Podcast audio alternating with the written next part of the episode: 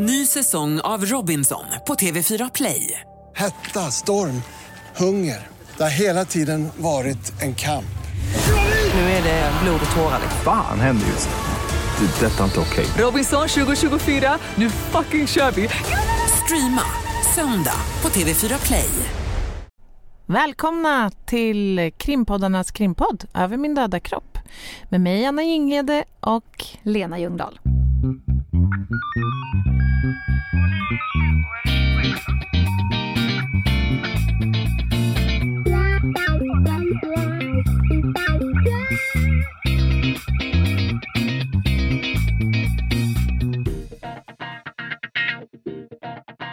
Är du beredd nu då? Ja, jag är beredd.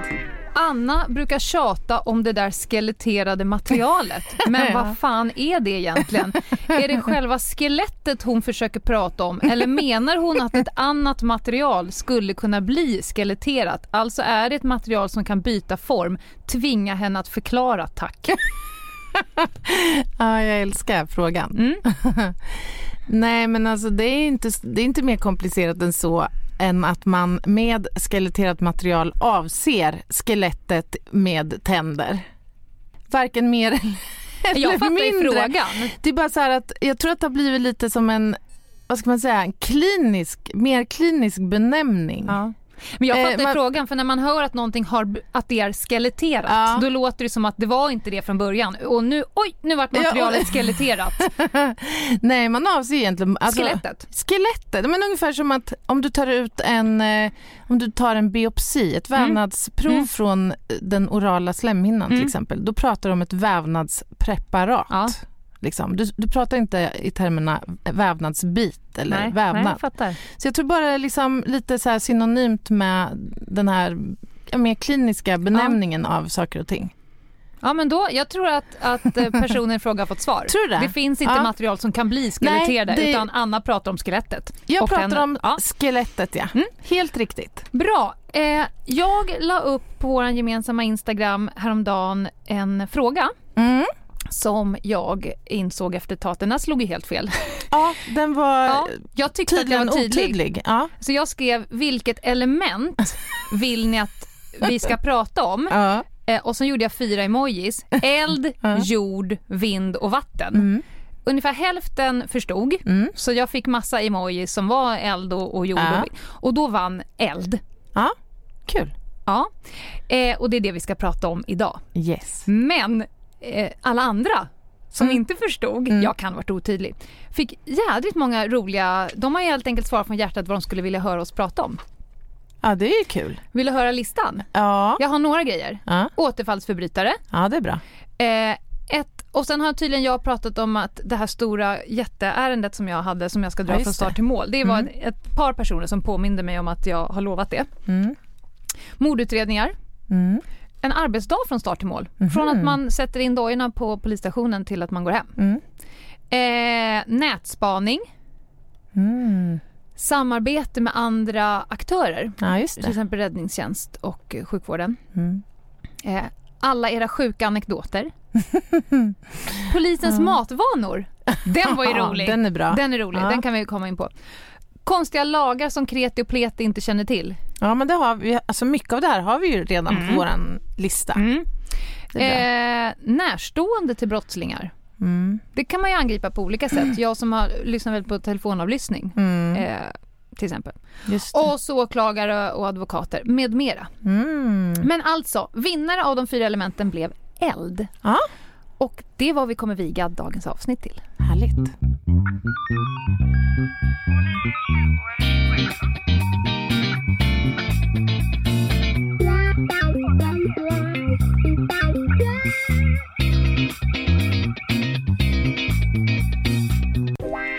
Eld alltså.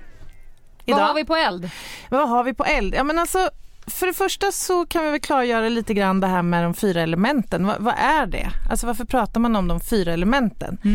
Och som jag har förstått det så är det här kopplat till liksom way back, medeltiden och antiken och någon slags föreställning om att eh, liksom hela världsalltet var upp eller konstruerat kring eller inordnat i kanske man ska säga Mm. de här fyra elementen. Har du ett favoritelement? Ehm, ja, men eld är bra tycker jag.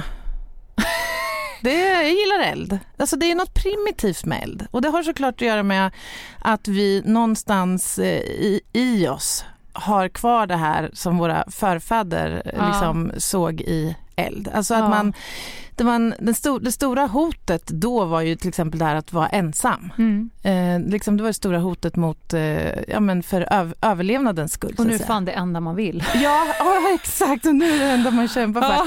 Nej, men så elden blev ju kanske, kan man tänka sig någon slags Ja, men dels såklart så gav det ju värme och ljus ja. och, och sådär men det blev ju också en samlingsplats. Ja. Det här och det har vi ju fortfarande kvar. Och faktum är, vi har ju byggt hus för några år sedan och då Mm. tog vi hjälp av världens härligaste gäng som ritade lite olika element till våran trädgård. Mm. Bland annat en eldstad. Mm. Och då, vi var väl lite tveksamma till det här, när 17 ska man sätta sig vid den liksom? Men då var rådet så här, men tänk på vinter, härliga vinterdagar, Mm. ni har varit ute och åkt lite pulka kanske och så tänder ni upp en brasa där, grillar lite korv och dricker varm choklad och sådär. Och faktum är att det är superhärligt. Och man ser då när vi har gjort det här några gånger att det börjar tändas upp i stugorna. Alltså Jaha. folk vill ansluta till elden. De vill komma till eran eld? Ja, de vill komma. Så jag säger välkomna, fan. välkomna till vår brasa här.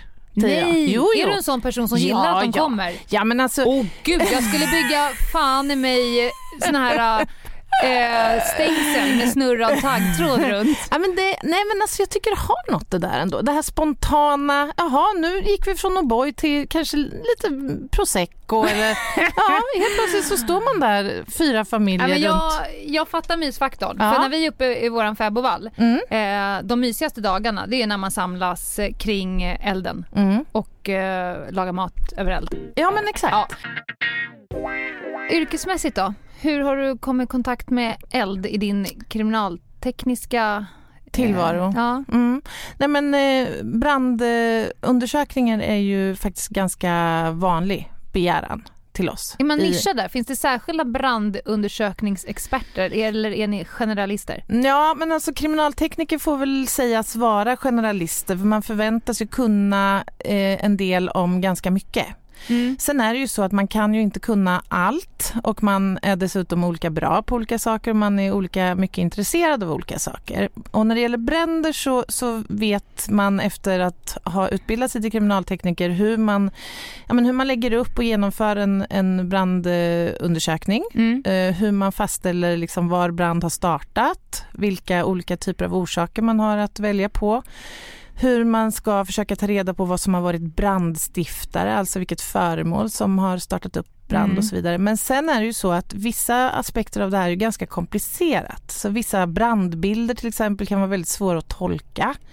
Eh, och då kan man behöva ta in experthjälp och sen kan det ju vara så att man misstänker att brand har startats av eh, elektricitet till exempel. Mm. Vilket i sig är ett helt eh, gigantiskt expertområde. Liksom. Så att då kan man behöva ha med sig någon eh, ytterligare expert. Eller Var kommer med, experterna ifrån då? men det är lite olika faktiskt. Jag tänker vi- brandingenjörerna. Ja, ja, men det är en grupp som kan väldigt mycket just när det gäller det här tolkning av brandbilder till Ja. exempel. Men så kan det ju vara från Elsäkerhetsverket till exempel eller någon, man kanske har en brand i en eh, elbil och då Mm. kanske det behöver vara någon representant Ja, för det. Ja men alltså det, Mm. det kan verkligen variera och det är ju det som är lite det roliga med mitt yrke också att man faktiskt Alltså det finns ingen prestige. Man vänder sig gärna till omvärlden liksom för eh, biträde när Mm. man behöver. Nej, just det. Så är det ju. Det finns alltid någon som kan lite mer om just den här eh, smala nischen. Ja men Mm. så är det ju. Och eh, att, att det blir en fråga för kriminaltekniker det är ju ofta då för att utreda om ett brott har begåtts. Eh, och alltså då om en brand är anlagd. Mm. Eller om det kan ha startat av försummelse också. Så kan det också vara. Eller o- oaktsamhet. Och gud vad många sängrökningar Ja, och herregud. torrkokningar man har. Torrknokningar. Torrknokningar man har varit på. Ja, vet du hur många bostadsbränder det inträffar varje år? Nej. Det är faktiskt mellan 20 och 25 000. Vet du var brand oftast startar då? I vilken del av en bostad? Jag tänker runt Lucia så tror jag den ofta startar i adventsljusstakar i närheten av gardiner Mm. och, och brännbart material. Mm. Annars tror jag kök, eller säng, Mm. Kök. kök. Ja. Mm. Eh, och eh, torrkokningar är ju Ja. extremt vanligt. Vet du hur många som tyvärr omkommer i bränder varje år? Hundra. Och då pratar du alla bränder Ja. i Sverige. Ja. Och sen har vi det här med anlagda bränder då. Det är ungefär 10 000 brukar man säga. Mm. Och där är det ju en viss grupp som står för en betydande del av de här anlagda bränderna. För nu pratar jag om alla bränder i liksom stort och smått så att Mm. säga.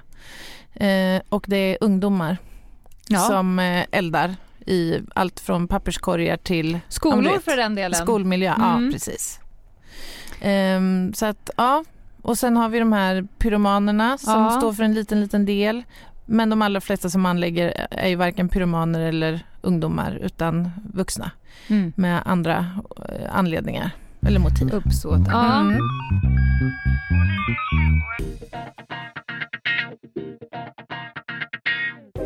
Mitt första, eller ett, jag vet inte om jag kommer inte ihåg om det var det absolut första, men ett av mina första arbetspass när jag jobbade på ordningen som man säger, alltså Ja. man i uniform i polisbil och fick åka på 112 larm. Mm. Det var en brand i en radhuslänga. Mhm. Och Eh, fy vad otäckt. Ja, jävlar Mm, alltså. Mm. Jag kom fram och då var det några som hade varit där innan och dragit avspärrning och så vidare. Men ganska omgående så fick jag ju klart för mig att min arbetsuppgift kommer vara att stå och vakta eh, de döda och Ja, fy vad tragiskt. brända personerna Mm. som låg där i den här så kallade fäktarställningen. För Och- när Mm. kroppen brinner så blir ju väldigt, musklerna liksom drar ihop sig. Mm. Så att, eh, Och det är väldigt karaktäristiskt Åh. för brandoffer ju. ja, väldigt makabert. fäktarställningen. Mm. Och då minns jag för då, alltså och hur räddningstjänsten, brandmännen, för fan vad de slet alltså. Mm. Ut och in och de satt ju liksom med ryggen, jag kommer ihåg de satt liksom lutade mot olika Mm. bilar och pusta, pusta och drack och så in igen och jobba. Ja. För hela radhuslängan. Och så fick de försöka borra sig in från taket Mm. eh, för att försöka komma, Komma åt åt, uppe ja. på vinden. Och eh, då kom det en granne i chock Mhm. eh, och skulle ta sig in innanför avspärrningen där jag stod. Ja. Eh, jag bara, det är avspärrat här. Ja, men jag måste, jag måste fram och eh, stänga min dörr. Min dörr står öppen. Mm. Ja, alltså det är ju 3000 brandmän och poliser här. Ja. Alla dörrar står över. Det var ju bara, de körde ju, besköt ju det här från alla håll. Mm. Eh, ja, jo, jo, men inte nu. Du Mm. ska inte stänga någonting alls. Jo, men det kan inte stå öppet. Jag måste gå härifrån. Det kan bli inbrott. Ja. Ja, kanske inte just nu. Mm. Nej. Tror jag inte kommer någon. Sån chock. Mm. Fick nästan med liksom Ja, men det är alltså- hålla kvar personen på, på andra sidan ja. bandet. Och jag kan inte tänka mig mer. Jag har ju också några sådana exempel när jag har jobbat dels i yttre tjänst men också såklart som, som tekniker som, som har varit förenat med en enormt stor tra tragik. Ja. Och, eh, och det kan ha varit så här att eh, liksom man har lyckats ta sig ur den här lokalen eller bostaden eh, men inte lyckats få med sig barn till exempel. Eller, alltså man blir så desorienterad Ja. i, liksom, den här, av den här rökgasen. Eh, men- så att man kan ja. liksom inte, tror jag, tänka på så mycket annat än att försöka ta sig ut själv. Eh, Men det är så otroligt ledsamt och tragiskt tycker jag, just med bränder. Och det är bland det värsta jag själv kan tänka mig som skulle kunna hända. ja, men det där kan vi prata. Fick du göra de här övningarna där man trycktes in i containrar som Mm. de sprutade in rök i? Mm. Och så ska man själv försöka orientera sig och ta sig ut. Mm. Det ger ganska snabbt en panik. Ja, ja, och det gör det verkligen. Och återigen, alltså man tappar ju helt uppfattningen om orienteringen ju. Och jag tror inte folk har kunskap. De tror att jag kan fladdra ut i trapphuset, säga att jag ligger och sover på ett hotell, Mm. alltså någonstans där jag inte hittar så bra. Mm. Du vaknar på natten att brandlarmet går och det börjar bli rökfyllt. Mm. Tron att du ska kunna gå ut i korridoren eh, och försöka hitta utrymningsvägen. men det, det är ju... De säger att man har mellan en och tre andetag Mm. på sig i Mm. rök innan du tuppar av. Mm. Jag har varit på en sån plats där en mamma med sitt barn eh, låg i trapphuset. Mm. Och då är det så mycket jag vill säga om det här. Ja. Ett, att ge sig ut och börja försöka nå liksom porten. Mm. Två, allt detta jävla bråte som står i trapphusen. Mm. Nu kommer jag bli lite sträng, men alla Mm. barnvagnar, Mm. skoställ, tidningsinsamlingsgrejer och sånt som folk har i trapphuset. Mm. Som har liksom expanderat sin lägenhet till att involvera trapphuset. Mm. Det är ju en dödsfälla. Ja, ja visst. Både för folk som försöker ta sig ut i rök men också för räddningstjänsten som ska försöka ta sig in. Mm. Så eh, man gör ju gott i att när man befinner sig på platser där man inte är så ofta, Mm. att man tar reda på var är min närmsta utrymningsväg Ja. och hur kommer jag dit Mm. när jag ett, har panik, alltså frontalloben helt död. Mm. Två, du ser absolut ingenting. För när det är rök, du vet ju själv när du var i den där containern, Mm. du ser ju inte din hand om du Nej. har den framför. Nej. Tre, du kommer ligga platt som en fisk på golvet för att det är liksom rökfritt, möjligtvis liksom de två centimeterna närmast Mm. golvet eftersom Mm. det stiger. Mm. Då ut i trapphus och försöka så här, mm, nu ska jag lista ut vad utrymningsväg är, det borde finnas något höger. Du kommer dö Mm. i korridoren. Ja, det är ju ofta röken man, eller Ja, brand, ja. brandgaserna som man faktiskt Mm. stör av när man gör det. Det är ju inte liksom eld faktiskt. Jag har ju en väldigt nära anhörig Mm. som höll på att brinna upp. Min ja, man. Just det. Ja, Vill du berätta om det eller? ja, men vi kan dra kortversionen. Han befann sig i ett eh, flygplan Mm. eh, tillsammans med ett, sina kompisar Mm. och skulle hoppa fallskärm. Och planet tog eld och störtade. Mm. Så att jag tror att det var tre som överlevde, Fy, ja. varav min man var en av dem. Så han har ju brännskador på hela Mm. kroppen förutom... eh, Mm. Ja, Ansiktet han hade integralhjälm tack och lov. Mm. Så att, men resten av kroppen ser ju ut som, ursäkta Mm. uttrycket, slaktrens på sin kropp. Nej men det blir ju inte snyggt. Alltså, Nej. de smärtan och den där paniken när hela kroppen brinner, Mm. det är ju... Är vidrigt. Det vet man ju själv när man bränner sig liksom på strykjärn på en bakplåt.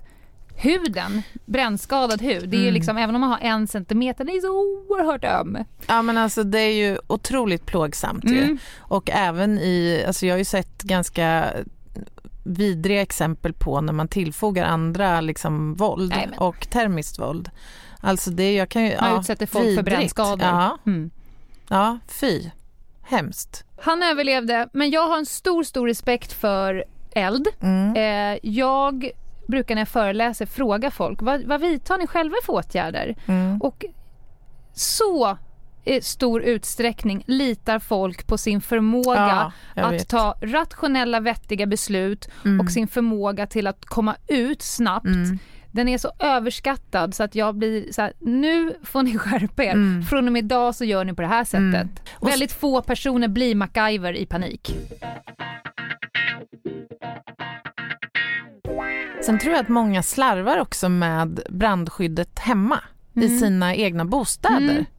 Eh, vi har ju som sagt byggt hus precis och har ju lagt ganska mycket krut på att eh, installera både ja, men, eh, skalskydd och inbrottslarm och Mm. brandskydd. Mm. Eh, och visst, vi har haft några episoder av att eh, brandlarmet har gått, Mm. löst ut av ånga. Vilket Ja, ja. bland Ja. annat vid ett tillfälle var som en parodi. För att hade, min man och jag vi duschade i varsitt badrum för vi hade hållit på och letat in trallen där ute. Och så var det Mm. sent en kväll, vi duschade och sen blev det väl något med ånga från två håll. Det Liksom. har varit Så att- lite för mycket. Ja visst, så det där gick igång och så då ringer de ju upp från den larmcentralen. Min, min man springer omkring i en ytterst liten handduk, typ Ja. modell gästhandduk. Gästar, ja. Vad var fick Med en tag stjärtlapp. Ja, en liten, Ja. precis en liten stjärtlapp ja. Och så ringer de upp och då säger de så här, ja vad har ni för kod? Ja då är det någon jävla kod man har angivit Ja. som, man ska, som ett lösen Men de är inte så här som de kan koppla in så och titta. Nej. För det hade varit jätteroligt. Jag vet, jag vet. Alltså han sprang omkring där och sen hade vi väl inte riktigt kommit i ordning Ja. heller. Så var man ju tvungen att manuellt stänga av Ja. en. Ja. Så innan han hade hittat något han kunde peta med och upp på ett litet bord som han stod och balanserade på med den här ytterst lilla lappen. Vad gjorde du? Filmade du bara? Du stod bredvid i morgonrock och filmade. Ja men jäklar alltså. Men det, det var ändå ganska bra så här att Ja. veta hur man reagerar för det är ett otroligt högt ljud liksom. Ja, ja. Men det Och finns ju jättefiffiga... Jag var hemma hos en, en kund eh, Mm. och helt plötsligt så hörde man en, en enhet som satt i taket. Ja. Ja. ja men det går brand... Eh, vad det nu heter. Varning Mm. från er lägenhet. Hallå Mm. hallå, är det någon som hör mig? Så de pratar ju liksom ja, rakt jo, ut. men det finns ju och då sådana. säger, säger ju son så här, jag steker pannkakor. Okej, nej men vad bra. Liksom Ja. vill att vi kopplar in oss och tittar. Så här, nej, så, tjut, var det Mm. bra med det. Ja, men det, men man kan säga så här, lägsta nivån som Mm. alla ska ha hemma. mm. Ett, eh, någon form av brandsläckningsutrustning. Ja. Typ Och bor man större än en etta skulle jag säga, Mm. 6 kilo Mm. pulversläckare. Mm. Och bor man i fler våningar ska det finnas en per ja, våning. absolut. Brandfilt, Ja. gärna anslutning till köket med oljor och, och Ja. skit. Eh, och sen kunskap på sina utrymningsvägar. Och det ska finnas flera. Och Mm. bor man högt upp och det eh, inte finns kanske balkong och så vidare så finns det asfiffiga såna utrymningsstegar. Så man kan ha en litet paket in i garderoben närmast. Så man Mm. Ja. bara kan skicka ut och klättra ner. Slipper du hoppa. Har du Och stått och hållit i en sån här hoppkudde någon gång? Hoppkudde? Ja men du vet när Ja, människor så- ska så- hoppa. nej, nej, det har jag inte Nej, gjort. det är jädrigt intressant. Ja. Jag har fått stå där nere och sen har jag fått gå upp och titta ner. Ja. Det ser ju ut som att man ska försöka sikta in sig i bullseye. Fy alltså. Men du glömde ju nämna brandvarnare också. Ja, ja, ja. Alltså det, Det är ju så otroligt viktigt. Det finns de som inte har det. ja men jag vet och Eller har en i har en som sitter jättekonstigt Mm. till. Nu vill jag slå ett slag för de här nya brandvarnarna som är seriekopplade. Mm. Så då sätter du kanske en i köket, en i Ja. hallen och sen ska det vara en utanför varje sovrum. Mm, och då är det så när en av brandvarnarna får en indikator på rök, Mm, mm. då snackar det med den andra så Ja. börjar alla tjuta samtidigt istället för att röken ska Ja, vandra hela vägen Det till där var ju helt befängt. Så gå nu hem alla lyssnare och så gör ni en liten inventering Ja. hemma och sen så skärper ni till er.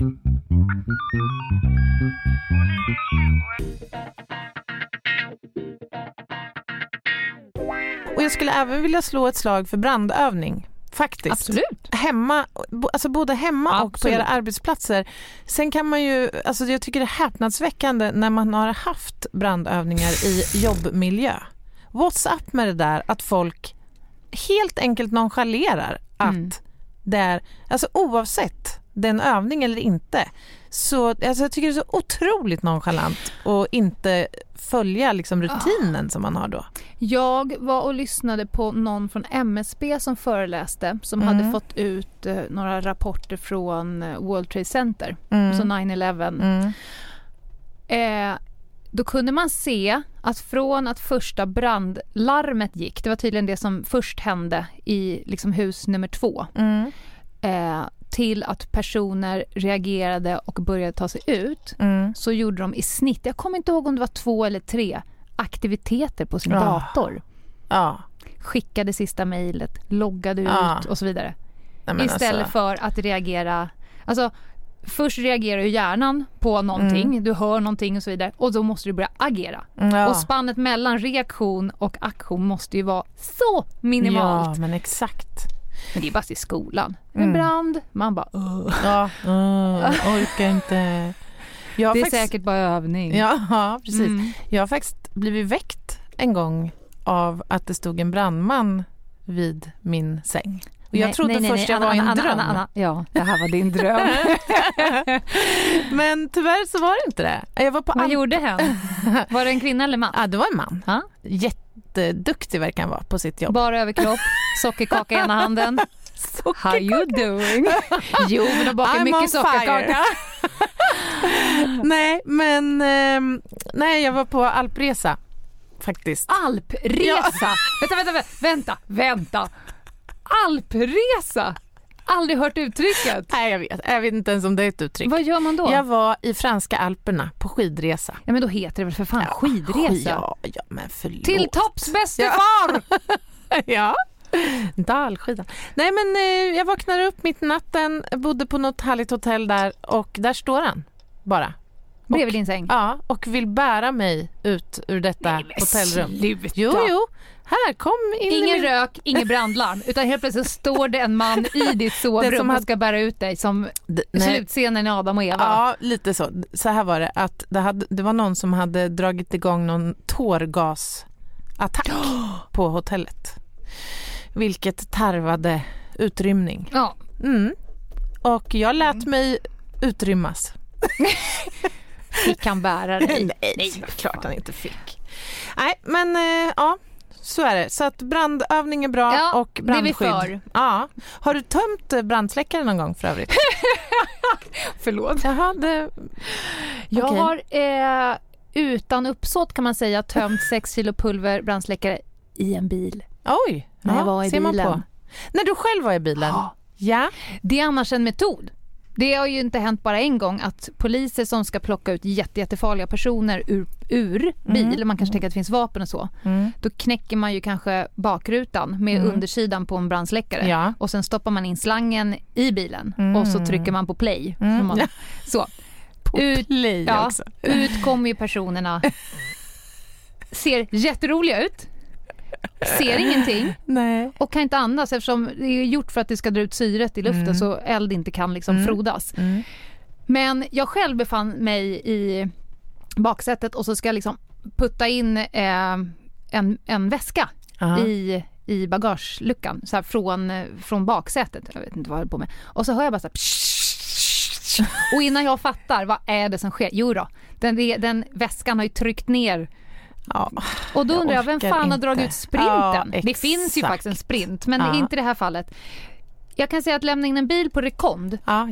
att Det- ta bort pulver, Mm. nej. Mm. Nej. Nej, det är väl Eh, sådär. annars har jag ska jag säga, tömt brandsläckare. Jo men det har jag gjort på bilar. När man är Mm. före räddningstjänsten. Mm. När man rycker sin egen, för att i alla polisbilar finns ju brandsläckare. Mm. Man rycker brandsläckaren och liksom, om det finns en, liksom en rimlig, Mm. eh, om det finns en sportkepa att man ska klara av Ja, men exakt. branden. Mm. Själv då? Har du släckt bränder? Eh, men alltså jag har ju gjort det dels i övning. Vi har ju både fått rökdyka Ja. och eh, träna oss lite grann på det här hur man släcker bränder med både vatten och Mm. med annat. Så det har jag gjort i övningsform. Och Det är ganska tungt liksom att göra det. Alltså, de här brandsläckarna väger ju några kilon Ja. kan man ju säga. Eh, och så gäller det ju att träffa rätt så att säga. Ja, det är inte också. helt- det är inte det är helt inte helt självklart sj- hur man ska göra. Nej. Faktiskt. Det är också en inte. grej man skulle vilja öva på. Sen har jag släckt eld med filt. Ja. Eh, jag var på semesterresa på Gotland en gång Mhm. och vi tältade jag och min kompis. Och sen hör jag någon som ropar i panik från ett tält lite längre bort. Eh, Kenneth! Hjälp, det brinner, det brinner! Så här, I panik, typ. Och jag tittar ut och springer ner då bort till det här tältet där jag uppfattar att det kommer ifrån. Ja, då är det ju någon stare där som har tänt ett Trangia-kök inne En stare? i... ja, är, En fågel? ja, men det är någon människa som inte har förstått eller haft vett nog att inse att det är ingen bra idé att tända Trangia-kök inne i ett tält. nej, men, nej, Ja, men. eftersom det finns en del väldigt brännbart material där och eh, om man inte har riktigt kontroll över Bara storleken nylon. på lågan exakt så kan det få ganska Ja. obehagliga konsekvenser. Men det här var i tidigt skede så att eh, ja, hon hade massa kläder och filtar där så det gick att släcka det här ganska odramatiskt. Men eh, ja, sen har jag, vi bodde i ett hus en gång, vi hade lite problem med råttor i Mhm. huset. Och eh, vid ett tillfälle så kan det eventuellt ha använts en kolsyresläckare som har tömts rätt ner i trossbotten. I vad? I trossbotten på huset, ner under, bjäl- eller under golvet liksom. Krypgrund eller? Ja, men vi, vi hade en inneboende hos oss och han jobbade med brandskydd. Och så var det så mycket råttor en kväll. Vi, hör, alltså vi höll Jaha. på och, och liksom Ni tänkte använda det som Ja, råttbekämpningsmedel? det gjordes också kan jag säga. Var det med framgång? Ja, det blev helt knäpptyst efteråt. Råttor brukar man inte annars kunna ta Nej, död på. men De alltså- typ så dabbade bara.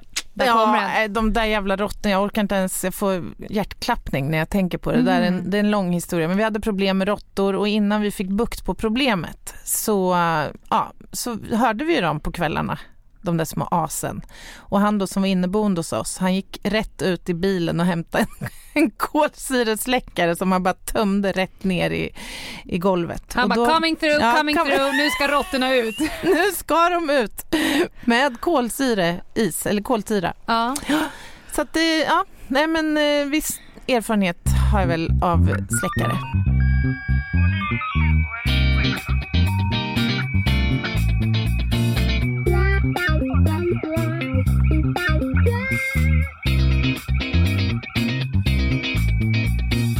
Erfarenhet av brandmän då? Ja, tack. Ja, kom. Har, du har koll? Nej, men Har du fått åka stång någon gång? du, har jag åkt stång? Nej, men, Ja, men så, alltså, jag har en ganska rolig Gud, jag grej på det. Bridget, Bridget Jones bild framför mig hur du bara... Ja, precis. Bara bränner på Ja, insidan av ja, låren. exakt. Får bränn, brännskador på... Nej, men vet, när, alltså för ett antal år sedan när man jobbade i poliseriet så att säga, då hade man såna här blåljusfester återkommande. Hade Ja. ni det här i Stockholm? Ja, kanske mer kallad den lokala köttmarknaden. Ja, ja, det var ju vidrigt. Nej, där fick man ju rulla in sig själv i gladpack om man skulle våga gå dit. Nej, nej det ja, var ja, inget men Jag har i alla fall varit på ensamfest och det var på räddningstjänsten. Eh, och jag, det var, jag tror jag var aspirant, det var ganska nyss jag hade kommit till polisorganisationen i alla fall. Så det, då hakade man ju på allt sånt där. Smutsigt. Ja, ja, precis. Nej, men så att, eh, på den här festen i alla fall så fick jag en kompis som också är, eller var polisaspirant idén att vi vill ju såklart åka stång nu när vi faktiskt var på brandkåren. Ja, så att eh, sagt och gjort. Vi letar rätt på... Ja, Det brukar ju smälla upp luckor. Det brukar vara luckor för så att man liksom kommer åt dem och så kastar man sig Ja, in. ja men typ så var det Ja. ju. Så ja, hon tyckte det var lite läskigt för det ser ju ganska, alltså det är ju några meter. Det är ju läskigt. Ja. Men jag tog fart där i pumps. I pumps? Ja. Ja, självklart. Och det gick ju jättebra att Och slänga kort, sig. kort. det, jag kommer faktiskt inte ihåg vad jag hade på mig. Men jag slängde mig ut där på stången och glömde väl då någonstans på vägen ner att jag hade just pumps på mig. Och det var inte superfiffigt att landa i pumps. Det är som en liten tjockmatta? Ja. en liten blå tjockmatta runt. Ja. Lyckades du sikta in Ja, det men där? jag träffade ju mattan men jag hade ju vrickade fötter Nej, nej. I, med Anna. smärta i två månader efteråt. Men det var, det var nästan värt ändå för det var väldigt roligt. Så jag, jag tänker att vi, vi ska ju ha ett avsnitt där vi ska prata om allas samverkan och sådär. Mm. Men, men jag har ju fascinerats av en sak för att man träffar ju på brandmän ganska ofta när man jobbar Ja. ute i tjänst. Framförallt på alla de här automatlarmen. Det går ju Dels- automatlarm från ja. alla, alla eh, ålderdomshem Och, Och sen trafikolycksplatser ju. och, och brinnande ofta. bilar. Mm. Ja. Men någonting som fascinerar mig. Har du någon gång träffat en brandman som kallas vid dess riktiga namn? De har ju så oerhört Ja. roliga smeknamn på varandra. Har de? Vadå? Jag menar som ropar och de bara Brasan såhär, och- slangen från korven, Slangen. tomten från korven kan du skicka på mer slang? Alltså alltid. De heter ju, det är inte så här Gunnar från Lisa. Det är liksom tomten, tomten, ja korven lyssnar. Slangen Hallå? från korven. Ja men, ja, men de har ju Det är så- otroligt kul. Jag undrar vad mina kompisar, jag har ju ett gäng kompisar som faktiskt är, är, är brandmän. Jag Ja. undrar vad de heter på men jobbet. alltså, om de heter jag- Malin och Henke Ja. eller om de heter någonting annat. Nej men det här tycker jag var superkul information. Jag skulle vilja rikta mig nu till brandmän där ute och brandkvinnor. Ja. Kan ni bekräfta det här? Eller alltså hur funkar det? Är det så att man har ofta tilltals... Har alltså du, hade du något smeknamn när du jobbade? Mm, Nej, alltså jag har ju kallats gingis alltid så här, i idrottssammanhang men problemet var att vi hade ett vakthavande befäl som också kallades för gingis. Men så det gud. blev, ja, vad är oddsen liksom? Som också hade ett namn som var liksom i närheten eller? Ja, eller var det Djingis khan? Nej, nej men eh, ja, eh, hans efternamn är ganska likt mitt efternamn Mhm. så att han kallades också Gingis. Så det blev ju lite Mhm. tokigt faktiskt. Men eh, ja, som aspirant så kallades jag ju hundralappen. Det gjorde väl du också? Va? Ja, Vad är det för något? ja men du vet, eh, instruktörer hade ju ett tillägg för att ta hand om aspiranter. Och Ja, det var typ ja, 114. 100, 100 114 spänn kronor. eller något sånt Ja. där. Ja. Således, Handledartillägg. Så, ja, precis. Så att, eh, ja, därför fick man gå under benämningen Ja, det hundralappen. har jag aldrig fått. Jag var Nej. alldeles för arg för att de skulle våga. Han vågade inte. Jag, Nej då, eh, hade ju, jag hette ju Lena eh, fram till jag började på, på span på länskrim. Mm, Eh, då var det ju, vi pratar ju 2008 kanske. mm. Eh, då eh, gick jag en korridor och så var det ju någon som ropade så här, Lena var på jag och en annan kvinna som jobbade där som hette Lena. Båda Mm. stack ut huvudet så här, genom Mhm. våra dörrhål och bara Mm. ja. Och då hade han sagt till den andra Lena så här, Mm. nej inte du, den unga Lena. Jaha. Mm. Så hon gick fram till mig så sa hon så här, hej, eh, det finns bara en Lena här och det är jag, vad ska du heta? alltså helt utan ironi. Så då sa jag bara, ja, Sally då, för det, jag heter Nej, du Sally. bara tog ett... Ja, Nej, jag ja. heter ja, Sally. ja, ja. Jaha. Ja. Så att, ja, så att från 2008 har jag ju hetat Sally eh, inom ja, för polisen. jag vet ju att du har kallats där men jag visste inte att du hette det. Alla människor som har lärt känna mig via jobbet Ja. har ju lärt känna mig som Sally Ja. och vet inte kanske att jag heter Lena. Nej. Så till exempel min man eh, som lärde känna mig via jobbet, Ja. han, det, för honom är det ju clinch. När, när Ah. folk bara, ah, Lena, han bara, ja just, just, just, just, just det. Och då blir det jättekonstigt. Så för vissa, Ja. så här, ja men jobbar du med Sally? Nej, ingen Sally. Ja men så här, Ja. hon ser ut så här, ja, men fan pratar om Lena? Ja. Jätteschizofrent. Folk tror att det är så undercover-namn. Det är som min man, Ja. han kallas ju för Dale Ja. och har gjort det sedan han var jätte, jätteliten. Jag trodde ju han var engelsk. Tror Ja, var och att det du är hade ju- någon Dale. Ja, precis. Och det är många som tror det. Eh, som inte vet att han egentligen heter Daniel. Så ibland bara, "Ha, hur är det med Dale då? Är det bra? Nej, men- nej, men alltså Dale. Ja. Ja. Ja, det kan bli lite tokigt.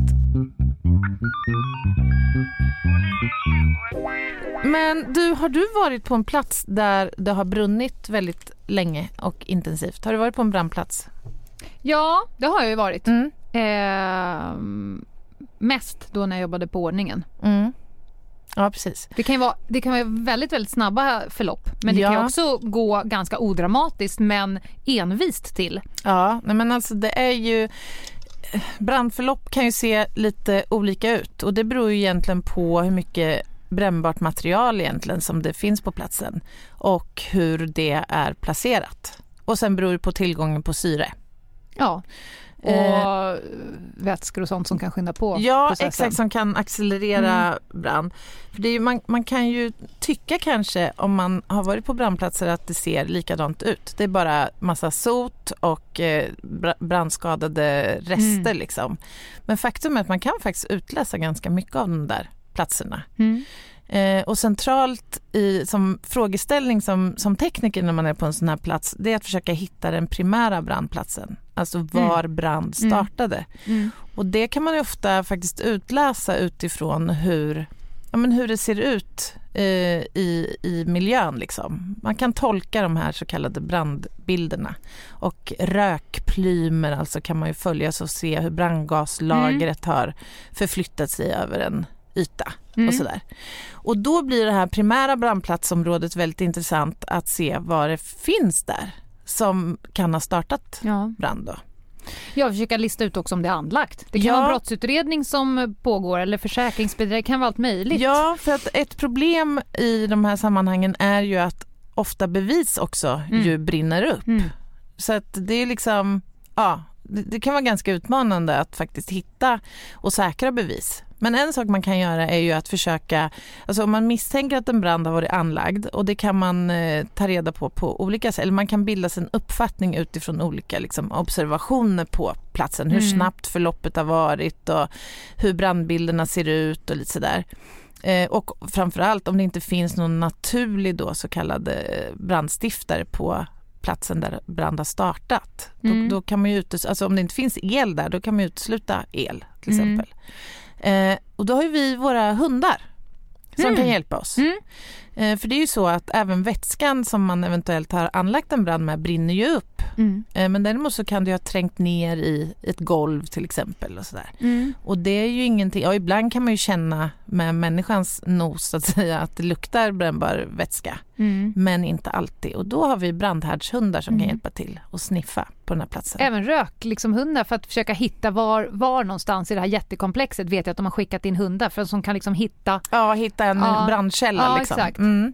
Ja, exakt. Nej, men så det är ganska, ja, de är så duktiga. Så tar man ett litet prov därifrån och så skickar man iväg det för analys och så kan man få tillbaka exakt vad det är som har eh, eventuellt då använts för att anlägga brand. Men då måste man utesluta, jag menar, är det brand i ett garage till exempel, då får man ju utesluta att, ja men har det stått en moped här i det här området med bensin i till exempel? Mm. Ja, nej, men så att, men det är ganska, jag tycker det är faktiskt intressant att jobba med bränder. Det är svårt men det är väldigt Ja, spännande. det måste vara svårt. Ja, Just det med det där att, att eh, alla eventuella bevis förmodligen också har gått upp i rök. Mm. Jo, men så är, och så är det ju ofta. Och sen har vi ju då om man nu befarar att någon har brunnit inne på en plats, då har vi ju också liksökshundar som kan försöka hitta Ja. till kroppen eller kropparna. Mm. Alltså de här likhundarna, de är ju fantastiska. ja, det är de verkligen. Sitta liksom i fören på en båt Ja. och försöka sniffa sig till små, små, små bubblor som kan tänkas komma upp. till att otroligt. söka i skog. Ja. Och jag tänker att kroppen luktar ju ganska annorlunda. Ett sjölik ja. kontra en, en person som har brunnit upp. ja. Den här lilla Ja, ja. finkalibrerade nosen. Nej, det är otroligt. Det som kan, kan hitta liksom det mäns, den mänskliga vävnaden Ja. i dess alla olika former. Ja, ja, nej men det, det är otroligt fascinerande. Verkligen. Alltså, sängrökning, det, man ju, det är nästan det vanligaste tycker jag. Torrkokning och, säng, och sängrökning. Det är Så det finns ju något så deppigt i det tycker jag. Sängrökning är jättevanligt fortfarande faktiskt. Alltså, och det är ju inte helt ovanligt att det finns alkohol involverad. Inte alltid ska vi säga.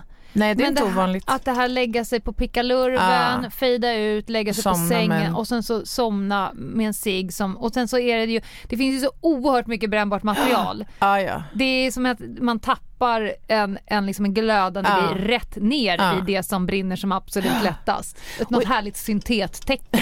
ja exakt. Men- Och jag har tänkt på det där när jag har varit på sådana eh, brandplatser. Mm. Eh, att ja, men så här, du flyttar in i ett stort hyreshus eh, och det är okej att röka inomhus i din egen bostad.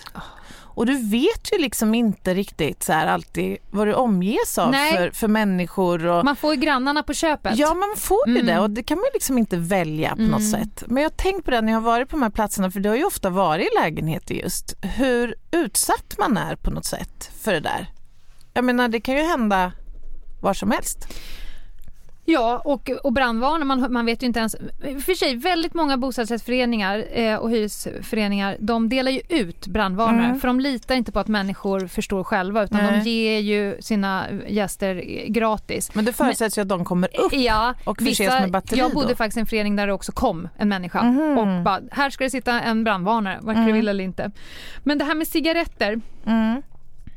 jag är ju en väldigt stark motståndare Mm. eh, till lite olika saker. Mhm. Eh, jag har lite svårt när jag går på stan och ser uniformerade poliser som står och röker. Ja men gud, jag vet inte ens om jag har sett det. Har du inte? Nej. Alltså det skevar mig något så oerhört. Ja, jag det så här- förstår jag. Vilket Jag tycker- tråkigt signalvärde Ja, men det, och huruvida du röker eller inte, det är jag fulla fan Mm, i.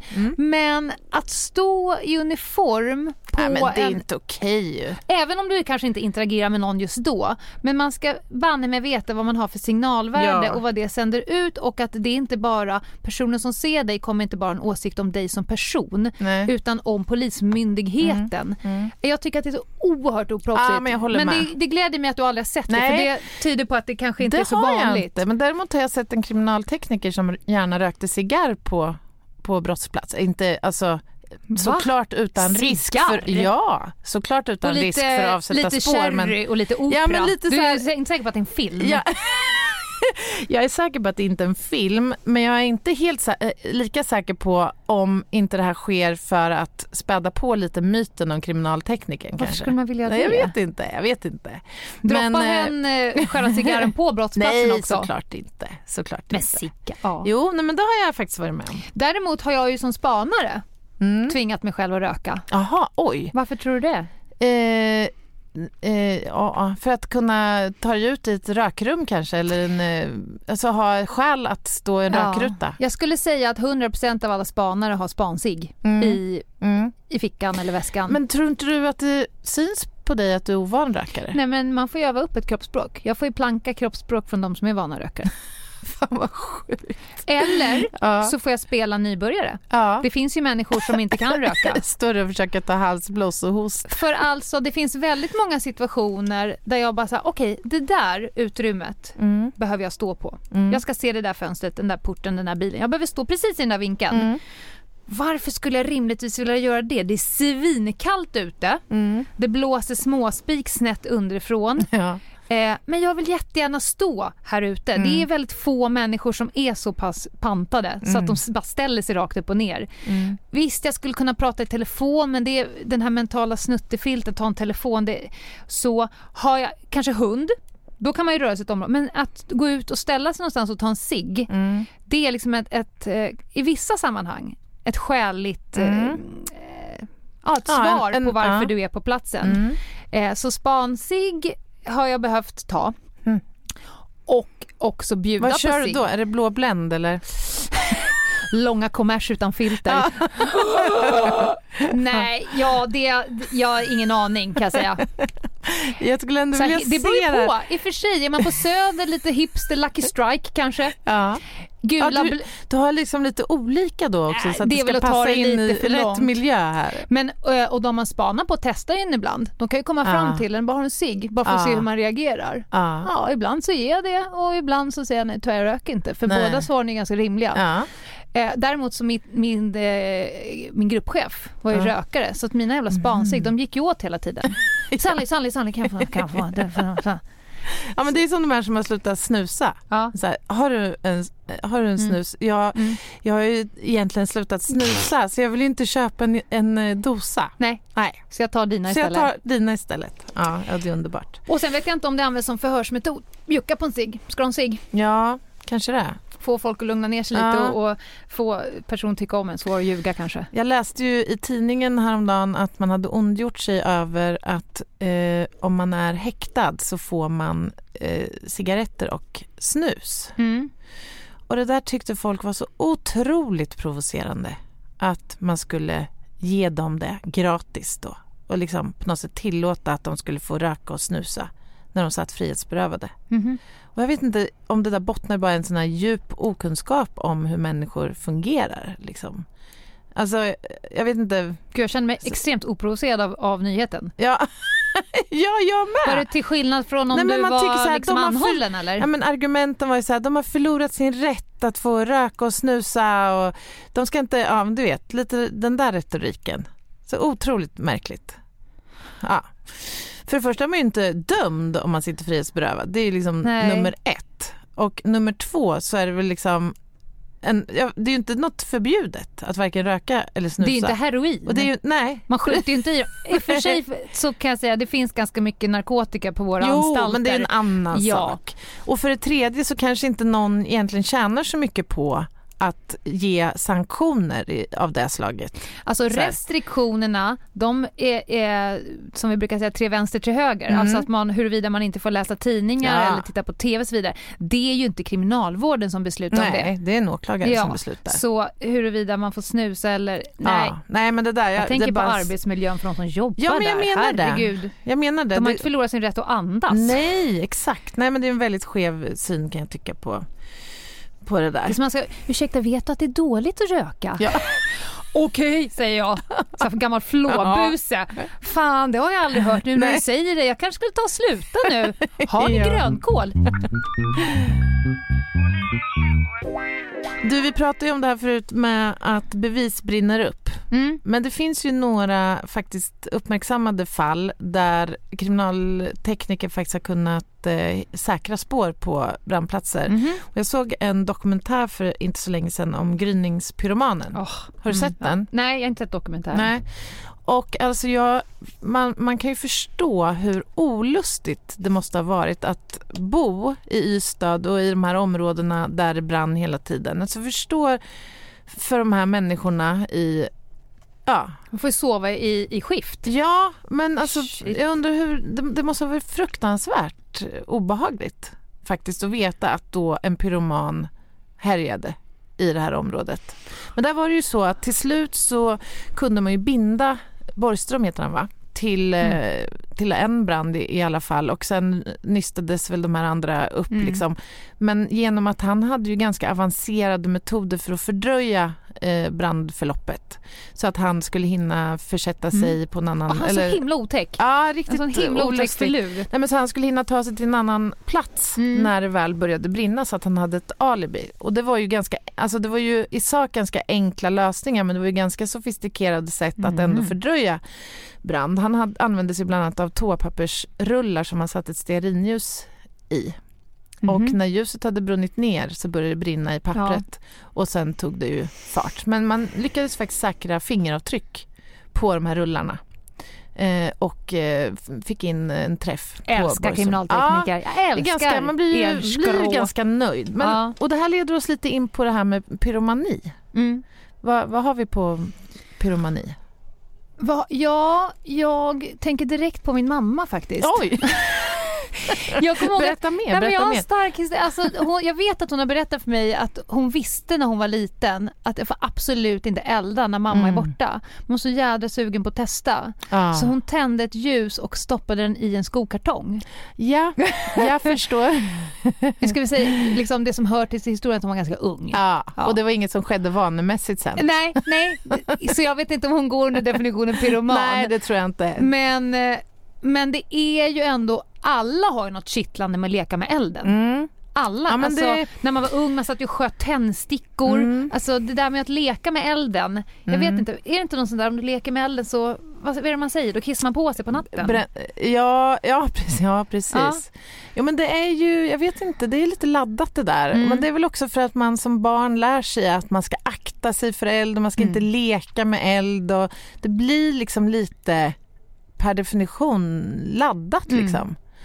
Men det är ju, alltså pyromani är ju väldigt ovanligt. Det är ju Mm. en eh, psykiatrisk diagnos, ett psykiatriskt tillstånd. Eh, och det är ju väldigt, väldigt få egentligen som får diagnosen. Ja. Eh, och det är ett antal ehm, kriterier som också måste vara Mhm. eh, uppfyllda. Eh, ja, men bland annat så, så ska du ju ha anlagt bränder vid flera tillfällen så att säga. Eh, och sen ska man kunna styrka på något sätt att man upplever, alltså det, det, är ju, det här är ju frågor man ställer när man Ja. utreder personen psykiatriskt. Om man upplever en inre spänning eller en upphetsning Som innan någon form av man tillfredsställelse. Ja, exakt. Eh, och det ska också finnas en fascination och ett eh, uttalat liksom, intresse för, för eld. Och sen ska man få då den här lättnaden när man har eldat. Och sen så är det ju så att det ska ju heller då inte finnas några andra liksom, uppenbara motiv som till exempel att man vill lura försäkringsbolaget Eller eller hämnas, hämnas, eller- eller, eller, någonting Det var ju annat. faktiskt en, en pyroman på Söder som for runt och satte just på eld, eller vad heter tidningshögar i trapphus. fy vad Som man kunde knyta till samma person. Ja. Ja okej, ja, Men- fy. Men är det så, eller är det bara så på film, att pyromaner väldigt gärna kommer tillbaka till sin Ja, och iakttar. Jo, Ja. men det tror, jag vet inte om det finns forskning eller studie på det. Men det är ju det här att de vill ju få den här tillfredsställelsen såklart. Eh, och jag kan tänka mig att det varierar i, i vilken utsträckning man behöver det. Mm. För vissa kan det ju räcka kanske då att tända på och se att det brinner. Mm. Men för andra så kan det också vara att man faktiskt vill se effekterna Mm. av av sin aktion. Men det är ganska, alltså det här handlar ju om impulskontrollstörningar, att Ja. man inte kan styra sina impulser. Eh, och eh, jag läste på lite grann om Mhm. diagno- själva diagnosen och i samma liksom, eh, alltså i den här diagnosmanualen så ryms pyromani-diagnosen tillsammans med några andra ganska intressanta, bland annat kleptomani Mm. som också är en sån här Snor impulskontroll. saker. Ja, att man snor saker. Spelberoende Mm. Och sen eh, ett tillstånd som heter trikotillomani. Vet du vad det är för något? Trikotillomani? Ja, Nej, vet ej. nej. Det handlar alltså om att man inte kan hindra sig själv från att dra av sig hår. Så att man till slut blir skallig. Jag var Men tvungen att gå... Ja, det är sant. Jag hade aldrig hört talas om det Vad här heter det? Trikotillomani. Man sitter alltså och plockar hårstrån ja. från sitt eget huvud. Ja, tills man blir skallig. Det är en aldrig- trist diagnos att ha. Den är ju inte rolig alltså. Verkligen inte. Om nu någon av de här är så, så rolig. Jag vet Jobbigt att ha det och också vara en grov kriminell så att det sista man gör när man lämnar sin brottsplats är att man rycker en kvast med hår. Ja, och du tänker att man både är pyroman och Ja, eh, har avslu- trikotillomani. Nej men det kan vara vilket brott som helst men att lämna en brottsplats och det sista man gör är att man planterar lite DNA på brottsplatsen. Hallå! Det är trist. Ja, det är Så om man har tråkigt. triko trikomani, vad heter det? trikotillomani. Då bör man inte också välja den kriminella. Nej. För det, de andra sakerna du sa, det kan ju liksom bli kriminellt av det. Spelmissbruk Ja, brukar ja, ofta, det blir Kleptomani bli, med såklart. Ja exakt, det är tillgreppsbrott och Mm. spelskuld skulle ju kunna bli liksom ekonomiskt. Men, Mm. men just att slita av sitt eget hår är ju sig inte sådär, äh, du hamnar inte finkad. Nej, nej, nej, precis. Det är men inte du kriminellt. ska inte också vara brottsling. Nej, det är en dålig kombo. Aldrig talas Ja, om. nej, det är fascinerande.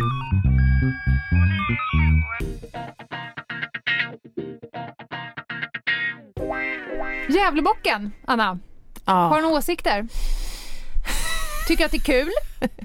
att den brinner? Ja. Nej, det är klart jag inte tycker att det är roligt att den brinner. Det är ju alltså, för det första är det ju en ekonomisk fråga. Alltså göra om det här, försöka varje, alltså man måste ge Gävle kommun eller vilka det nu är som ligger bakom det här, att de är uthålliga som satan. Fast nu kommer ju jag angripa det här på ett annat Ja, sätt. du tycker det är kul? Nej, nej, nej, Nej? Men jag tror att Gävle kommun Ja. inte har något emot. Ah, nej jag fattar vad du är på väg. Jag är kanske en konspiratoriker. Mm, mm, mm. Absolut inte. Jag tror inte att de själva tittar på Gävlebocken. det- Nej, det... det vill jag med bestämdhet säga. Ja. Men om jag skulle ställa frågan till dig så här, när jag säger Gävle, Ja. är det någon plats som du har hört talas om? Ja. Då tänker fattar. du på Gävle och Tänker jag på Gävlebocken. Gavlerinken? Gör du det? Nej jag skojar. Nej men det är klart att många förknippar Gävle med Under så många år, nu har de väl bocken. klarat den ett par år va? Ja. Mm. Men under så många år att den brinner och att de ändå sätter upp. Det är inte Mm. så att, att stan står och faller med huruvida de får upp bocken eller Nej, inte. De skulle kunna välja att inte sätta dit rimligen den. inte göra det. Nej precis. Men de kanske tänker så här, antagonisterna ska inte få välja, bocken, jäveln ska upp. Ja men alltså jag, kan gilla, jag kan gilla den aspekten av det hela. Ja, men Ja. absolut. Men alltså jag vet, jag vet inte hur många år är det den har brunnit? Nej, det måste ju aning. vara liksom... Men, men, Många. men det är intressant du säger för att det är klart att det ger ju också Gävle viss uppmärksamhet. Ja, Vem men alltså, hade annars känt till Gävle? nu får vi. Jag skojar. Oj, nej men, jag tänker så här, för när bocken kommer upp Mm. så är Gävle på nyheterna långt innan den har brunnit ner. Ja. Nu är bocken uppe, Ja, vi får se sant. hur länge den var och de Mm. intervjuar någon kommunpolitiker och det är någon eh, korvmänniska som står och säljer korv och Ja. bara vänder. ja men det är som ett happening. Ja! Ja. Men de, jag menar, de har ju haft bevakning som har stått och, alltså du förstår att det, det är förenat med vissa kostnader också att Ja. hålla på med det här. Ja. Sen skrev jag här på min lilla lista, för jag satt ju brainstormade vad har vi på eld. Jag tänkte Ja. på verkanseld och eldavbrott. Ja, Men just du, det. jag Mm. tror faktiskt när jag tänker efter, vi behöver ha ett avsnitt om skjutningar. Ja. Eh, vapenhantering, vår Mm. egen skjutförmåga, skjutningar i största allmänhet. Och då tror jag att vi sparar hela verkanseld och Ja, eldavbrott till det. För att det finns för mycket. Vi Ja, vill inte finns- svepa över den för snabbt. Pang Precis. pang avsnittet. Och sen tänkte jag även på det här med explosivämnen och bangers och Bomber och granater. bomber och granater. Kommer ett helt eget avsnitt. det, får, det förtjänar också eget, ja. Håller med. Jaha, Är vi nöjda? men alltså jag känner mig ganska nöjd. Ja. Du då? Nej, jag tycker att vi har varit inifrån och utifrån och uppifrån och nerifrån. Ja. Jag ser bara en väldigt, väldigt stark bild framför mig när du åker stång i pumps. Det är det jag tar med mig. Jag går ut i livet efter det här och ser detta framför mig. Jag kommer se det snett underifrån. Ja men alltså det är, det är en minnesvärd upplevelse. Vi kanske kan på något sätt få tillträde till en brandstång. Alltså vore inte det jädrigt Jo men det läckert? har vi. Vi känner ju brand. Och filma oss själva när Ja, vi åker stång. jag och tänker- du i pumps. Kanske en livesändning till och med. Nej, men då måste jag få övningsåka ett par gånger. Nej. Inte, nej men det var inte helt lätt. nej nej Man måste ju inte. hålla liksom lagom hårt. Ja. Ja, Ja. så är det ju. Nej men vi är nöjda. Vi är nöjda så. Och Ehm. vi kommer att komma in på de andra elementen också. Vi har Absolut. vatten kvar, allt om vatten. Det kan ju vara allt från sjölik till drunkningsolyckor till att kasta vatten. Ja, undervattensforensik. Absolut. Alltså kriminaltekniskt arbete under vatten, eller i vatten. Sen har vi jord, vad har vi där? Vi har begravningar, vi har Mm. folk som gömmer saker i jorden, vi har Arkeologiska aspekter tänker jag. Ja. Utgrävning av en kropp till exempel. däck, tryck och fotspår i jord, säkra. Ja. och sen så vad har vi sen då? Då har vi allting i luft. Och vi miljö tänker jag, miljöbrott. Miljö. Uff, Mm. oh. Och sen så har vi luft. Mm. Där har vi helikoptern, flygplanen. Jag vet att du har legat på en flygplansvinge och penslat efter spår. Ja. Eh, vad har vi mer i luften? Men vi har vind, eh, sak. Ja, det där Ja. kommer bli bra. Det kommer bli Mm. matiga avsnitt. Eh, ska vi informera lite grann om eh, vårt Instagramkonto? Ja, vi kanske har några nya lyssnare. Ja, Mm. vad härligt. Sen har vi ju märkt att vi har fått lite shoutouts. Det tycker ju vi är jättekul. För att då hittar ju fler till podden. Ja. Så det skulle vi vilja få fler av såklart. Ljungdahl och Ginghede heter vi på Instagram. Eh, och där kan man också skriva DM till oss. Och vill man komma i kontakt med oss mejlvägen så går det bra på ljungdahl och ginghede at gmail.com. Vi läser allt och svarar på allt. Ja, det kan vi säga. Mm. Bra. Ses Då nästa vecka. ses vi nästa vecka. Vad blir det nästa vecka? Ses vi i vatten eller i luft? Eller? Eh, ska vi gå på listan så är det vatten. Om, när folk röstade. Men det kan också bli ett helt annat ämne. Ja, Vi får kanske se. inte tar elementen på rad. Nej. Vi får se. Vi får se vad som faller oss in. Vi ses om en vecka. Hej då!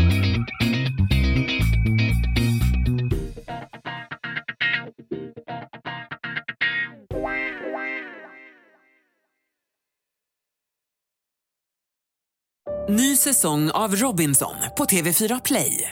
Hetta, storm, hunger. Det har hela tiden varit en kamp.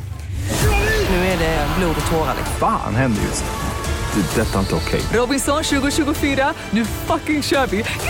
Streama söndag på TV4 Play.